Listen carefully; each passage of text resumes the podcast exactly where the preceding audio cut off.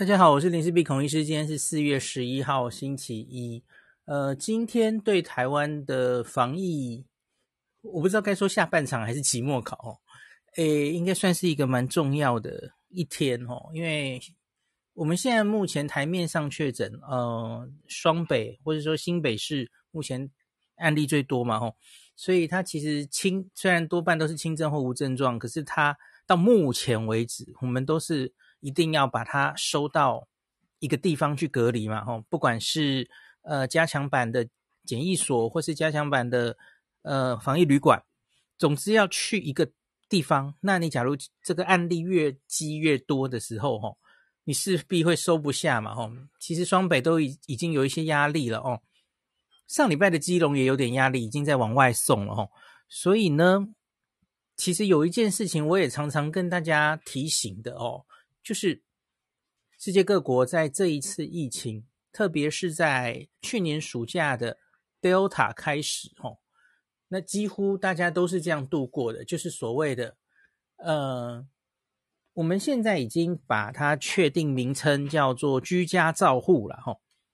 那你看世界各国其实有不同的名称，比方说 Home Care 啊，或是就是反正就 Treatment at Home 啊，吼。那新加坡叫 Home Recovery Program 吧，哦，HRP 就是你在家里自己恢复哦，自己就会好。那总之一句话简单讲，就是轻症在家了哦，你不用所有的确诊的人都跑到医院去了哦。那这个事情在全世界哦，一开始新冠疫情的时候，可能是一种出于无奈了哦，因为一开始这个呃案例很多很多的时候哦。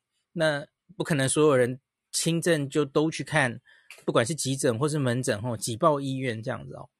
那可是这一件事情哦，到了后来的 Delta 乃至这一次的 Omicron 变得更严重了哦，因为大家知道 Omicron 它是传染力更高的，所以它恐怖的其实不是用重症压垮医疗，它是用轻症压垮你哦。那就像去年五月的时候，我们是被重症。一开始就非常紧迫哦，因为我们一开始就是很多老人家嘛，老人家得病，然后一个一个变重症，加护病房被塞满，所以只好往外外县市的加护病房去塞，赶快启动重症病床。好，这是一种我们之前在 Alpha 之前看到的一种医疗崩溃。那可是，在 Omicron 之后不太是这样哦，因为 Omicron 主要以轻症为主，也有一些人是无症状哦。那就如同最近上海遇到的状况哦，上海台面上也是这个轻症无症状居多。那这每一个人你都要去搞个方舱，去找个什么地方让他去住哦。所以因此反而是这个让他们有点接近崩溃了哦。那所以呢，可是呢，大家有没有观察到其他的地方，在这一波 Omicron 疫情里面哦？我们知道，我们现在印象比较深刻的是香港、上海，好像遇到了蛮大的困难。可是其他的国家医疗量能似乎没有受到非常大的紧逼。很重要的原因就是他们已经有行之有，我应该说有年或有月。我觉得大概都是在去年的夏天那一波 Delta 的时候，他们比较定下来的哦。就是因为那个时候大家知道疫苗已经有了，然后已经打得差不多了哦。所以呢，虽然从 Delta 我们说去除掉所有的因素，Delta 病毒本身呐、啊，它其实是变严重的哦，它是更容易重症的哦。可是问题是你打了疫苗之后，当然就是很有效的可以防止重症。所以因此从 Delta 开始，其实你看它的致死率或是啊、呃、轻症重症的比例，其实就已经没有前一波 Alpha 高了哦。所以这种时候其实就更值得推行。而而不是一种不得已的，你真的没有那么多医疗量能，并不是这样了哈。就是因为多半人其实几乎都会是轻症，所以居家你确诊了就待在家里疗养跟隔离，疗养兼隔离，其实就是变成一种非常主流的做法。你可以完全这个让医疗资源哈省下来哈，因为多半人其实就是轻症，你也根本不需要去占一张病床哈。那也不需要有什么特别的治疗，你一定要去医院才能做的吼，并没有这种治疗吼。呃，除了药物，然后药物打针的瑞德西韦大概要去医院才能比较能做。我说台湾的状况哦，那呃要有重症风险因子的人才去住院，这变成是一种趋势，而且他们非常习惯哦。所以呢，像这一次的韩国虽然案例吓人哦，那他们总共大概超过六百万人的韩国人确诊。你知道多半都是轻症，所以严重的时候，哈，同时韩国可能有破两百万人在居家疗养。破两百万人是怎么状况啊？你想象一下，再加上有一些人是被框列、被隔离的，哈，那全部都在家里，哈。那可是你也不要太担心，因为这个天数也在减少。我们以前说什么十四天、十天嘛，哈，可是现在其实有一些证据，我今天这一集的最后会整理给大家，哈。其实，在 Omicron 它是潜伏期短，它其实去的也快哦，所以其实很多国家他们后来居家也没有一定要关到十天，像是新加坡、像是美国、英国都是这样哦。那比较保守的日本、韩国其实还是专关十天了哦。那这个我最后再整理给大家。那我们先看一下，所以我觉得新北市哦，今天其实就开始试行了哦。那中央在上礼拜五，罗富有先跟大家讲，就是大概这个原则是什么，然后这个居家照护的这个大原则先定出来，然后这个新北市他们今天也有定出，连网页都做出来了哈，然后他们还有一个 APP 啊，然后所有的 SOP 我看网页已经都成型了哦。当然，我觉得这还是在试行啦。你真的开始做的时候，一定会发现不顺畅一些问题哈，一定可以越做越好的，我相信哦。现在那个网页其实看起来还有点阳春呐哦。我我上礼拜有去看东京都啊，哦，他们就其实做得很生动，那就是那些那些图表什么的东西啦哦。那我上礼拜四有话好说，有跟大家分享了哦。那所以我觉得可以越做越细致了哈。那那我们先来说中央上礼拜五公布的原则哈，那这个确诊者居家照护原则哈，第一个原则是确诊者跟这个同住者啊，都要在六十五岁，小于六十五岁，不包括六十五哦哈，六十五以上包括六十五，那就不适合居家照护喽，请注意哈。那很多人在有一些记者在问，为什么抓六十五？很简单嘛，因为六十五以上就比较容易发生重症跟死亡。那世界各国的资料皆然，所以因此我们当然六十五岁以下就比较不，以上就比较不放心放在家里，这当然是很理所当然的事情。那我有去看了全世界的啊规则哦，就是到底哪一些人适用？好，我我先把台湾的念完哈。那然后呢？他有把孕妇跟洗肾都说这是高风险，所以这个不适用哦。就是请注意，就是确诊者跟你一起的同住者都一定要小于六十五岁，然后呢，这其中没有怀孕或洗肾的人哦。反过来说，家里只要有有怀孕的孕妇、有洗肾的病患哦，应该说血液透析啊，对不起。然后六十五岁以上，包含六十五岁的老人家。那就不适合有确诊者，然后还在家里有人居家居家照护哦，这是大原则。那然后呢，这个确诊者是以一人一室隔离啊，哦，没有坚持一定要有单套卫浴，可是单套卫浴当然是最好哦。那同住的未确诊者最多四个人，那因为你家人哦，就是一起同住的家人有人确诊了。那你的这个同住家人本来就是会被框列，被是框列需要隔离的嘛，哦，所以其实他这样也蛮顺理成章的，就是一家人这样都不都不能出去了哈，哦，那最多四个人，那总共五个人在这个家里哦，那才居家隔离这样子哈，那隔离期满之后哈，那确诊者的话，隔离期满是指十天了哈。那确诊者就七天自主健康管理，那同住者是七天加强版自主健康管理。好，为什么会有差别？为什么呢？因为确诊者其实在十天之后就几乎没有传染力了。这件事其实我们已经看过看了两年了哈，这件事大家比较不担心的。那所以呢，反而是同住者这时候要小心的是，你有没有在前面的大家一起隔离的这十天被传染？所以因此他才会说同住者哈解隔，大家一起解隔之后，你要做七天的加强版自主健康管理，是这个意思了哈。所以就是十加七这样。那他说这个地方政府会成立关怀服务中心进行追踪关怀。那我看新北市的做法是医院会去认领，然后不同区后面有不同的医院认领，然后它都有专线，然后他们也会有 APP，所以你可以打电话。那可是比较先进的，会用电话、会用 APP 的长者，其实也可以用 APP，好像类似是这样子的进行。然后，假如以后真的到每一个县市去运行，可能每个县市也各自不一样了哦。那看你当地的居民。的状况嘛，哦，好，那我们继续看这个罗富公布的哈，那总共有七章，我慢慢跟大家讲哦。那个 确诊者可以采取居家照护的条件，刚刚是人的条件，那我们来讲一下居家环境的条件哦。那这个这个其实分这个境外移入跟本土两个都可以哦，都可以确诊在居家照护了哈。所以他其实写的，我觉得还算考虑的蛮周详的哦。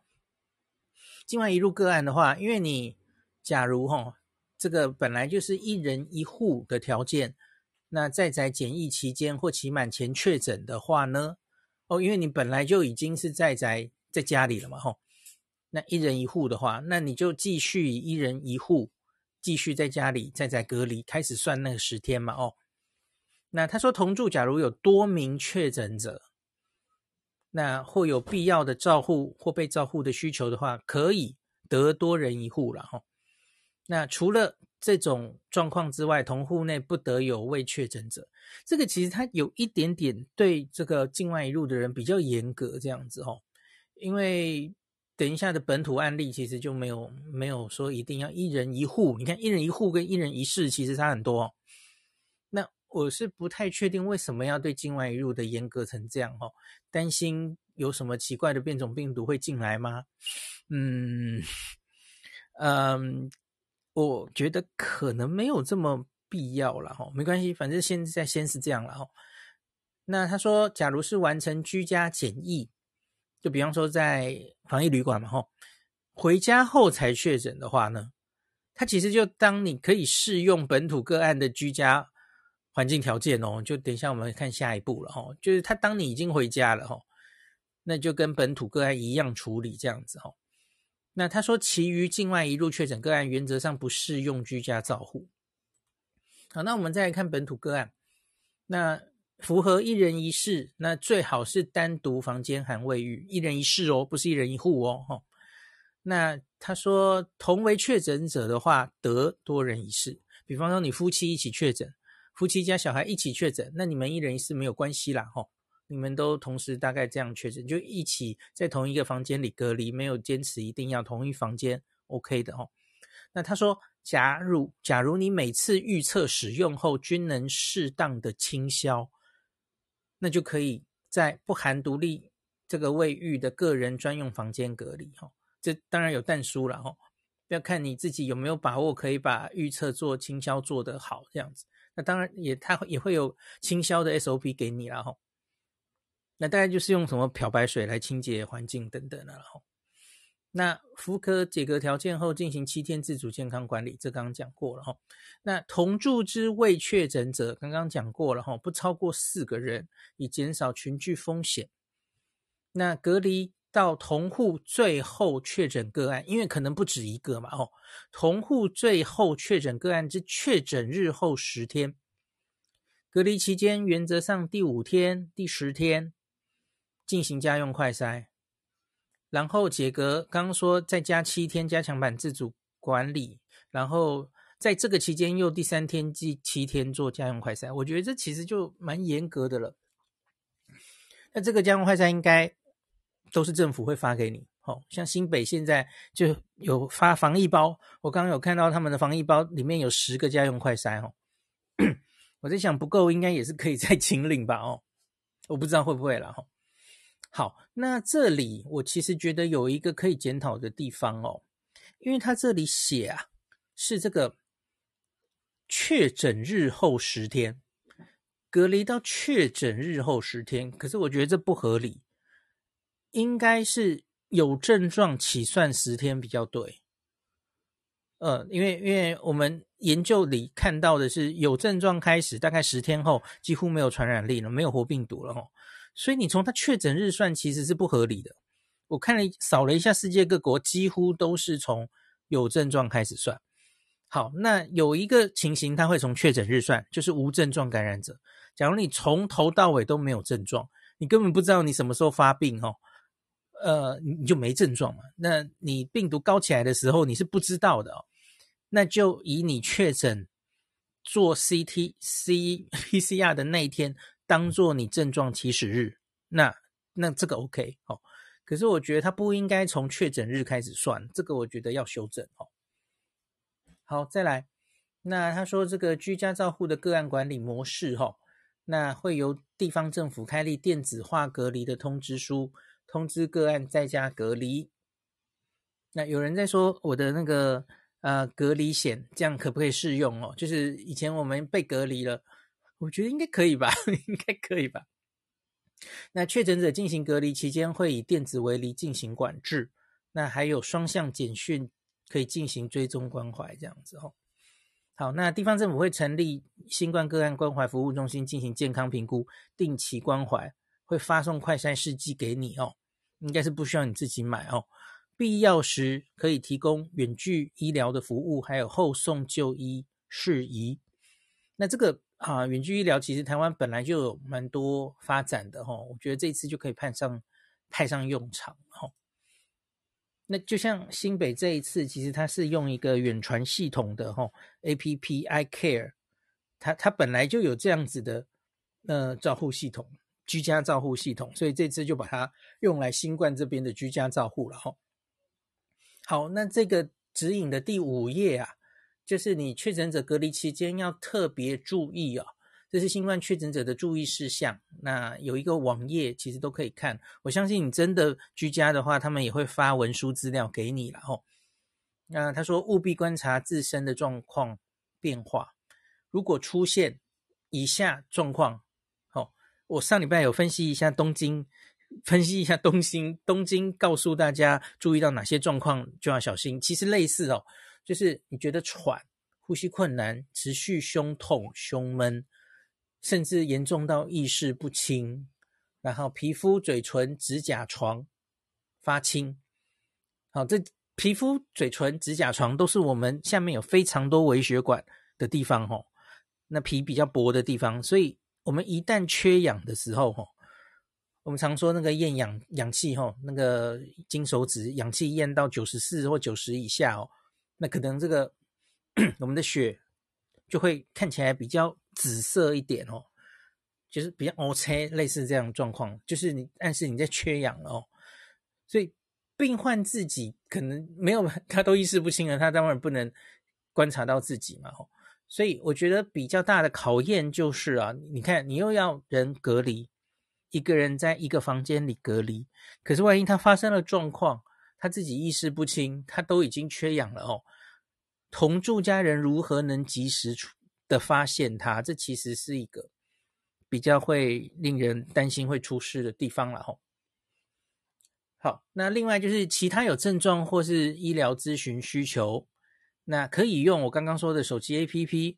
或是电话的专线联系联系这些远距医疗或居家照护医疗团队评估哈。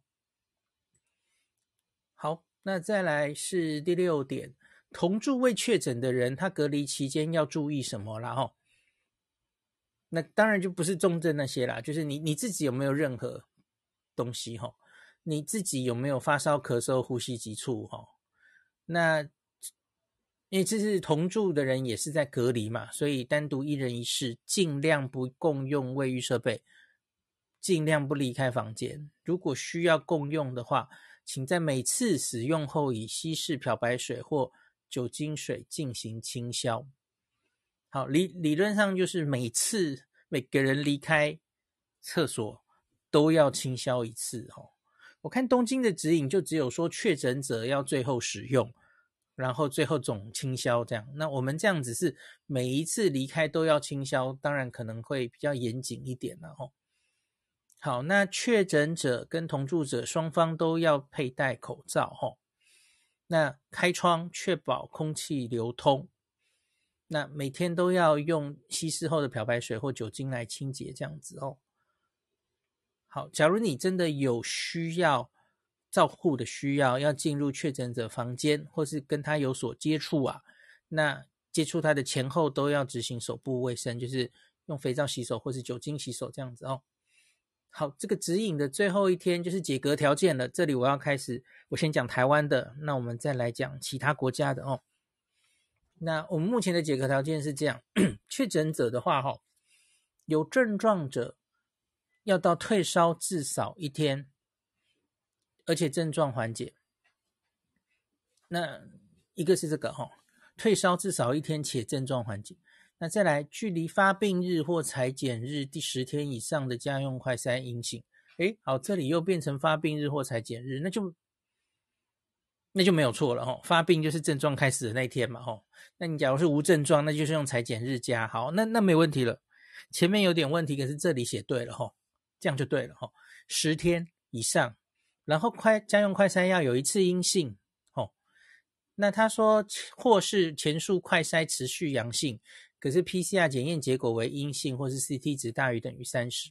那这个罗富在记者会上有说明了吼，他说我们有时候会遇到有一些人呐、啊，快筛会一直为阳性，就怎么样验都是阳哦。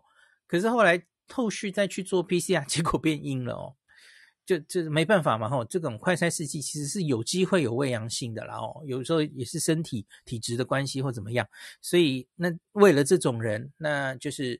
那你可能就需要一个 PCR 阴性才能解隔这样子哈。好，这个是台湾的确诊者解隔的条件。我我先把同住的未确诊者也念一下哦。那刚刚也有讲过类似，就是最后确诊个案的确诊日满十天。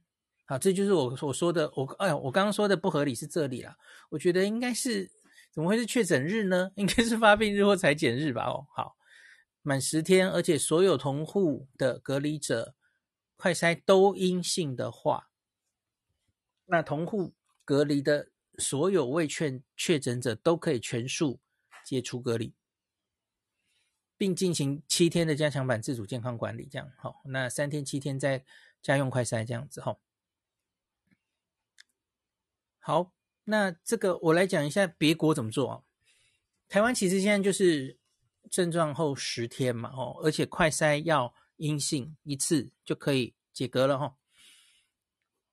我我相信随着之后，假如啦，假如嗯这样子需要居家隔离的人越来越多，哦或是台湾的疫情也许会更确诊数目更多的时候，哈，也许反而比较有机会让大家可以提早回来，哈。怎么说呢？因为别的国家大概都是这样的，哦。好，我来说一下各国的状况。我今天去整理的哈，那可惜没机会再有话好说讲哦。有做了一个表，我们先说美国。美国其实这个是在奥密克戎的时候改的，那时候其实引起轩然大波，我不知道大家还记不记得哦。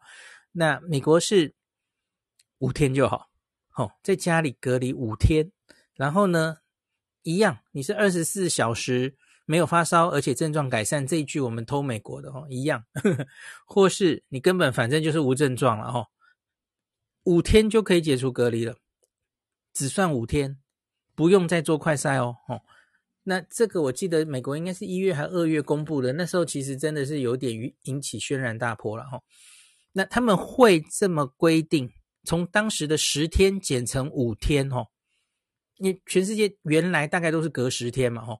那从美国就是我我已经跟大家讲很多次了，之前的病病毒就是大概十天以后都没有活的嘛，吼，所以美国一直都是十天，不用再测 PCR 或快筛了，吼，反正就是隔离十天，算个十天你就可以放走了。那可是他们在奥密克戎的时候把它减成五天，那有一个原因，那个时候美国的 CDC 是说，因为主要病毒量最高的时候，还有会传染给别人的时候。都是有症状的大概前两天、后三天这五天之内。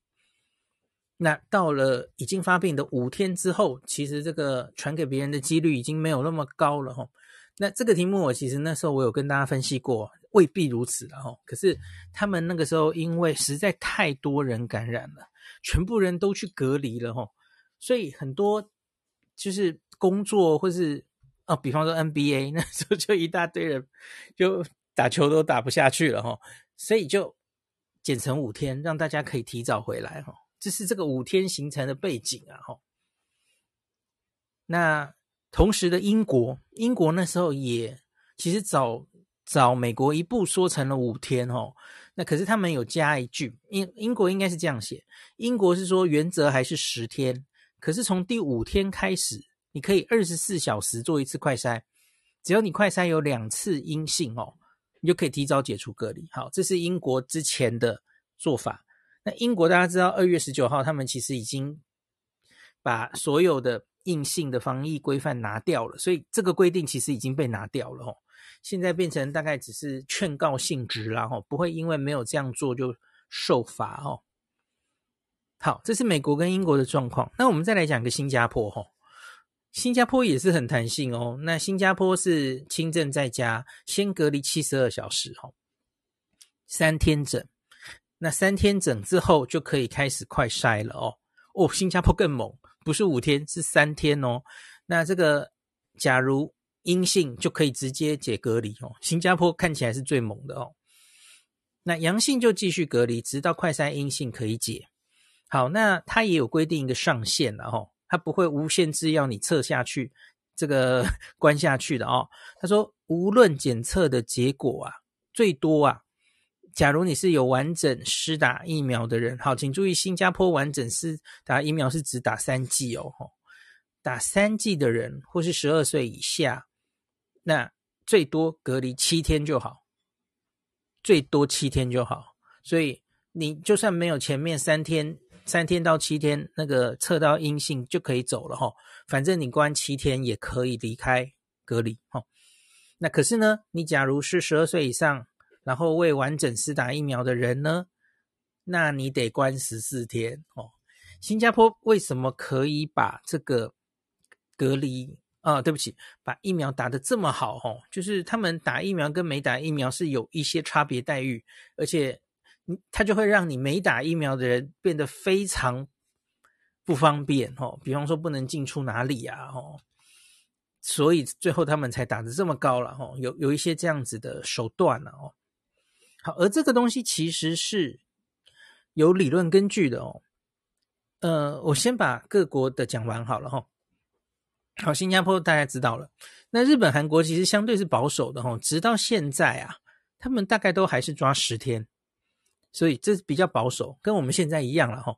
那只是呢，他们这两国都没有规定后续要快筛哦，没有没有说需要做快筛，我们现在还说要再做一次快筛嘛，哦。那日本是这样啦，那要符合以上这些条件，有症状十天后，第一个是十天，第二个是你的症状已经改善了哈，而且他还说是你你没有在吃药压哦，比方说你你就在吃解热镇痛药，所以你都没有发烧，都没有头痛等等的哦，可是你药停掉，你就有症状啊，这不算你的已经没有 症状哦，所以你要未服药，那你就已经症状比较改善。那改善后至少要过了七十二小时以上，这些条件全部满了，那你才可以在第十天之后解除隔离哦，不需要再做快筛。那韩国简单啦，就反正就是十天就可以解隔离，也不用检测了哦，就很简单的规定。那我我讲一下为什么有理论基础，这个理论基础其实也是最近才出来的哦。原原本我们其实也没有太多那种到底 Omicron 的感染齁，那不管你有打或没打疫苗，呃，到底病毒量是多少，大概维持几天的传染力齁，我目前没有看到太多这样的证据哦，我们很多证据都是之前的，之前的 Delta 之前的证据比较多，像是我有跟大家报告过 NBA 球员的那个证据嘛吼，那最近有一篇。我忘记这是不是瑞典的啊，还是瑞士？好像是瑞士。那出在这个 Nature Medicine 哦，那他他很有趣，他去做了这三年呐、分别是武汉原始株，哦，最原始的原始株，还有去年的 Delta，还有今年的 Omicron，他是做 BA one 了哈。那在完全没打疫苗的人，还有打两剂疫苗的人，跟打三剂疫苗的人，到底他的病毒量会不会有差别？那而且很有趣的是，它不只是做 PCR 哦，因为我们多半的这种研究都是在做 PCR，就是看它有多少 copy 哦，CT 值是多少。可是问题是，你没有办法知道那些病毒，你测到的病毒是活病毒还是死病毒哈。我们现在大概会用 CT 值三十判断了哈，可是那这一篇其实它是直接去看它到底是不是细菌培养可以培，病毒培养可以培养出来，然后看它是不是真的有传染力的哦。所以这篇的第一个主要的发现就是，你不能只用 CT 值看哦，因为他发现打疫苗之后的，虽然还是测到了这些病毒的基因，这些啊、CT 值。可是问题是，它多半都已经是死病毒了哈，它没有办法再有传染力了哈，这是第一个重大发现。那再来，我就只讲 Omicron，然后因为这篇 paper 其实还蛮复杂的。那他说 Omicron，然后打三剂的人哈，很明显的那个活病毒的病毒量哈，很明显比打第二剂，那当然也比原本就就完全没打病毒人病有有传染力的病毒量都低。五倍以上哦，所以因此这就是我我刚刚说的哈，你对于已经打三剂的人，其实是有学理的根据，你可以少隔离他一点的哈。那这个是我提供给大家的一个证据，我会把这个 paper 放在 podcast 最前面哈。好，这个就是上礼拜五，那这是中央罗富公布的一些试行的照护原则了哈。那再来就讲新北市自己了哈。哎，我先讲一个，嗯、呃，我其实原本有一点担心哈、民众会不会不太放心这件事哈、就是，哎，让一个确诊的人就待在家里哈、那家人会不会被传染？邻居会不会被传染？哈，我觉得台湾的民众会不会有一点，嗯，不能接受这件事哦？可是我后来这一个礼拜哈，我觉得我好像。更新太多了哈。第一个是我这几天我有用 IG 跟 FB 做了一个民调嘛，我相信大家应该有看到，我用限动做民调，FB 投票的人比较多哈，超过一万多人哦，八十三 percent 的人都赞成，只有十七 percent 的人反对哈。这跟我原本预期的不太一样，可是我当然不知道我这个调查是可能是有偏差的哈，因为就是 我的脸书的读者嘛。你们可能就一直被我荼毒，所以有一定的了解，所以，跟一般人可能会不一样了哦。这再看看大家接受的状况吧。哦，好，那另外是上礼拜，其实大家应该也有听我，我有跟大家讲说，我其实一直有在问罗富说，我们有没有在规划未来，假如真的很严重的时候，会采取这个居家疗养哈，居家照护这个计划哈，因为我们去年五月没有没有启用嘛。那那时候是那个比较容易攻击肺部的 Alpha 嘛，吼，所以有产生一些隐形缺氧等等的问题，让很多人来不及送医，吼，所以就来不及推行这件事，吼，这件事无法推行，因为那时候新闻报得很严重。那罗富斯跟我说，一直都有推啊，一直都有，不是推，对不起，一直都有这个政策。那上礼拜他是跟我说，假如照我们现在的确诊数，哦。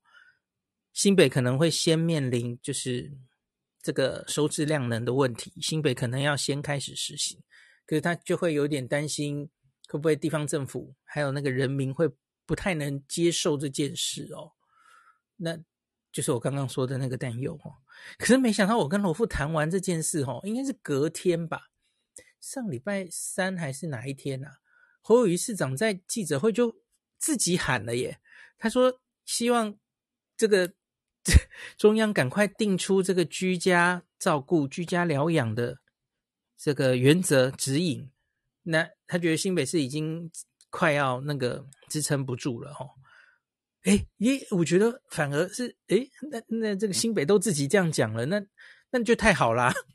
那就水到渠成了嘛，吼，没有没有说中中央想这样做，然后地方不想，不是，现在是反而是由下而上，吼，那侯友宜市长自己都觉得这个是需要的，这个是方向，那好像就完全没有阻力了，吼，那当然就罗罗副就很快的就顺水推舟就推出了这个政策，吼，那新北今天也是很快的就开始实行了，吼，试行计划，吼，所以反而没有我想象中有阻力。我我我自己是觉得啦，吼，就像今天在有话好说有跟大家讲，吼，因为民众也知道现在这个这个 Omicron 已经比较轻症化，特别是你打完了疫苗也不用太担心之后，吼，那其实他比较怕确诊之后是被框列、被隔离、被集中隔离到哪里，然后还有全家人或是公司同事全部都要被框列，他其实比较担心的是对生活上的影响。他不是怕自己确诊，其实这是一个很正确的观念啊！哦，就你看那个九十九点几，就是只要你打了疫苗之后，然后几乎都是轻症或无症状，真的不需要那么惧怕这个病哈，没有错哈。那所以呢，民众假如是可以确诊之后待在家里，反而是对他们整个的哦麻不麻烦呐，然后心理造成的负担，反而是最小的哈。所以我觉得好像诶也到水到渠成，到这个时候大家可以接受这件事哦，所以我觉得这也是很不错啦吼。那新北今天的记者会就有公布一些细节了嘛吼。那我我来看一下他们网页上写的哪一些事情。我看这个，它应该是在原本就有的这个新北市居家照护网哦，就多了一些居家照护计划专区啊，那物资配送方案呐、那有什么服务专线，这里都找得到哈。大家 Google 新北市居家照护网，应该我也会附在最前面哦。那这个居家照护的服务专线有分生活关怀或是健康照护哦。那就是责任分区，在每一个区啊，哈，它后面都会有个专线，或是有一个负责照护的医院哦。医院看起来是二十四小时都会有人接啦哦。那生活关怀就是。啊、只有九点到六点，哈，非服服务时段可以打一九九九旅或是语音留言这样子哈。那我还注意到它有一个东西，就是它它它有一个整个流程哈，就是你要怎么做这个居家照护，它是有流程的哈。从这个嗯，等一下啊，我把它抓出来。好，确诊个案，那医院就会打电话跟你进行基本的健康评估。要医院来决定你符不符合这个进入这个居家照护哦，就是我刚刚讲的什么六十五岁，然后有什么基础疾病等等嘛哦，当然要看一下你的状况嘛哦。好，符合的话，那卫生所就来联络你了哈，他会跟你设定 APP，刚我说的那个 APP，我不知道以后全全台湾都做的时候会不会有一个单一的统一的 APP 然后，那这个 APP 它就会。呃，也有等于就是把你的那个电子围篱也建立好了哈。那有什么问题都可以从这个 APP 互相沟通这样子哦。那要填写健康问卷，然后身体有不适的话，你可以打电话，或是这个医院也会主动联系你然后他会从远端监控，只是我不知道这个监控的嗯比例会是怎么样了齁，一天监控几次这样子哈。那需要视讯诊疗或是后送，那都是当然是这个后后面负责的这个医院来给你负责哦。那他们还会负责居家送药，所以远距医疗、居家送药、医疗运送，就是这些医医院来负责的哈、那卫生所当然最后也是会给你居隔的解离通知了哈，解隔离的通知这样子哦。好，那大概就还有一些很细节的啦，哦，什么呃，像是你在这个中间到底垃圾要怎么清理啦，哦，有垃圾需求，你你可以就问我刚刚说的有关怀中心嘛，吼，它都有一些很细节的规定这样子哦，有问题就打电话了哦。那另外我有看到他这个新北卫生局已经做出了一些简单的 FAQ 了，哦，大家其实也我就不念了，哦，其实大概就是。其实都是可以想象的内容了哦，就是我是新冠确诊个案，我应该要注意什么啦？哦，那我该如何照顾家中的新冠啊、呃、确诊病患？这其实应该是之前 CDC 就已经发的指引了哦。那隔离期间我要注意什么等等的吼。好，这其实都类似中央已经发布的内容。这个这个不是很特特困难的东西了吼。好，所以新北的这个试行计划大概就是这样哈。那我看到一个有趣的东西，这个其实是我在看各国的时候，因为通常都会有一个叫做防疫包的东西哦，所以我看东京的每一区发的防疫包的东西还都不一样，所以那个还蛮有趣的哦。那新北这边有一个这个啊居家关怀箱哦，居家照护关怀箱配送方案，我我觉得也应该就是类似我们以前的居家隔离。框列被隔离后，境外一路隔离会会给你的一个防疫包吧，类似这样了吼。那你会在一个工作日二十四小时内收到这个关怀箱，里面有什么呢？有卫教资讯，有十个口罩，有十个快筛试剂，一个温度计，专用垃圾袋，那基本的民生物资，像是泡面、饼干、保酒乳、罐头哦。然后还有一个什么新北线上经济挺防疫的采购资讯单，我看他有跟什么全差便利商店、统一超商、家乐差、全联都有一些，好像你在这个居家的时候购物哦，会有一些优惠哦，还蛮有趣的哦，让你在家里不无聊，还可以买一些物资这样子哦。那我倒是没有看到他要送这个测氧气的，就是。金手指，因为我看别国几乎都是有有了哈，那我觉得这跟量能有关了哈，那可能是要医院这边判断，就是哪一些病人需要金手指哈。那最近其实有一篇就是这种居家的状况哈，很有趣哦。他有一些人发金手指测氧气的，有一些人不发，他就只是靠着我们刚刚说的哈，让病人自己或是同住者。看他有什么症状才送医哦。那那一篇是说金手指没有特别的好处，就是不管哪种做法，其实都还算可以，就是没有差别，愈后没有差别了哈。有这样的一篇了哈。那可是我个人觉得，假如是居家疗养的人哦，特别是有风险因子的人哦，我觉得难免你可能会让。民众觉得啊，这样真的没有问题吗？所以我觉得给金手指在他们的心理的安慰，哦，心理的安全感，我觉得是蛮重要的，哦。可以的话，我觉得应该还是要把这个测氧气的的东西给大家。那这个是政府的观念，政府这边看的啦，哈。可是我觉得你个人呐，你现在就可以去准备了啊。我我根本去年五月就有准备啊。我五月就好像是网购吧，就准备了一个金手指在家里啊，哦，因为我们家有一个老妈妈在嘛，所以我都早就准备好了，嘿，这是家庭常备好吗？好，所以就大概是这个状况。好，那居家照护我就讲到这里哈。OK，谢谢。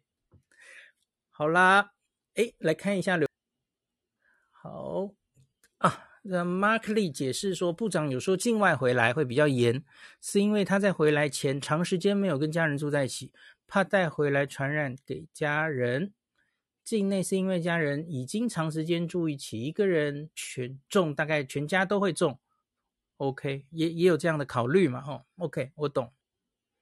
好，对，Jeff Chen 提到说，美国是规定是五天嘛，其实那时候就有非常多专家也担心，觉得我们应该学英国，哈。就是还是学应该要阴性，再让大家出来会比较安心。可是我觉得那个时候多半的人可能你怎么讲，就是已经是大流行的状况的时候了，社区已经这么多感染的时候，我觉得他们也不在乎了啦。就是啊，又有传染力又怎么样？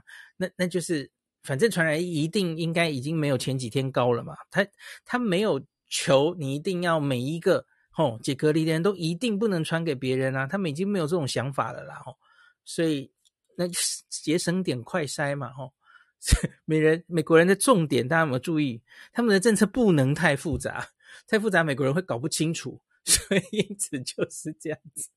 OK，好，莎拉说，这个我们的公卫护士莎拉告诉我们，重点哦。十天解除隔离之后，后面七天自主健康管理还是拜托大家要落实哦，不要聚餐跟欢唱。那前面四天还是有转阳的案例哦，当然这都是那个有有机会的了哈。好。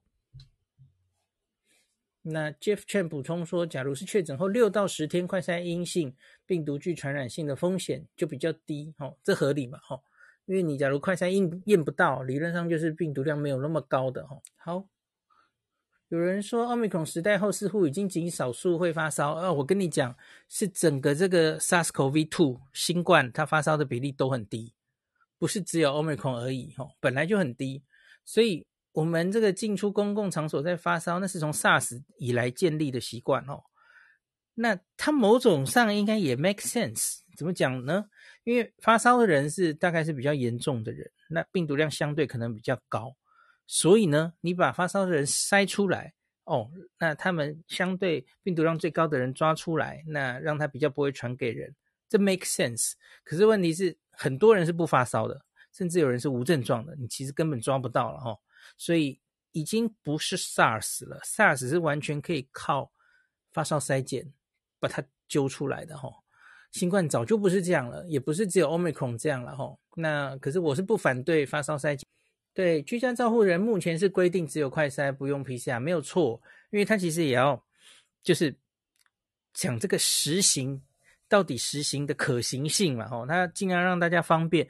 你你假如还要安排说。哦，每一个这个居家照护结束的人，你都坐防疫计程车去医院做一个 PCR，这实在太不方便了嘛！哦，所以以后大概就是大量是用快筛来取代哦。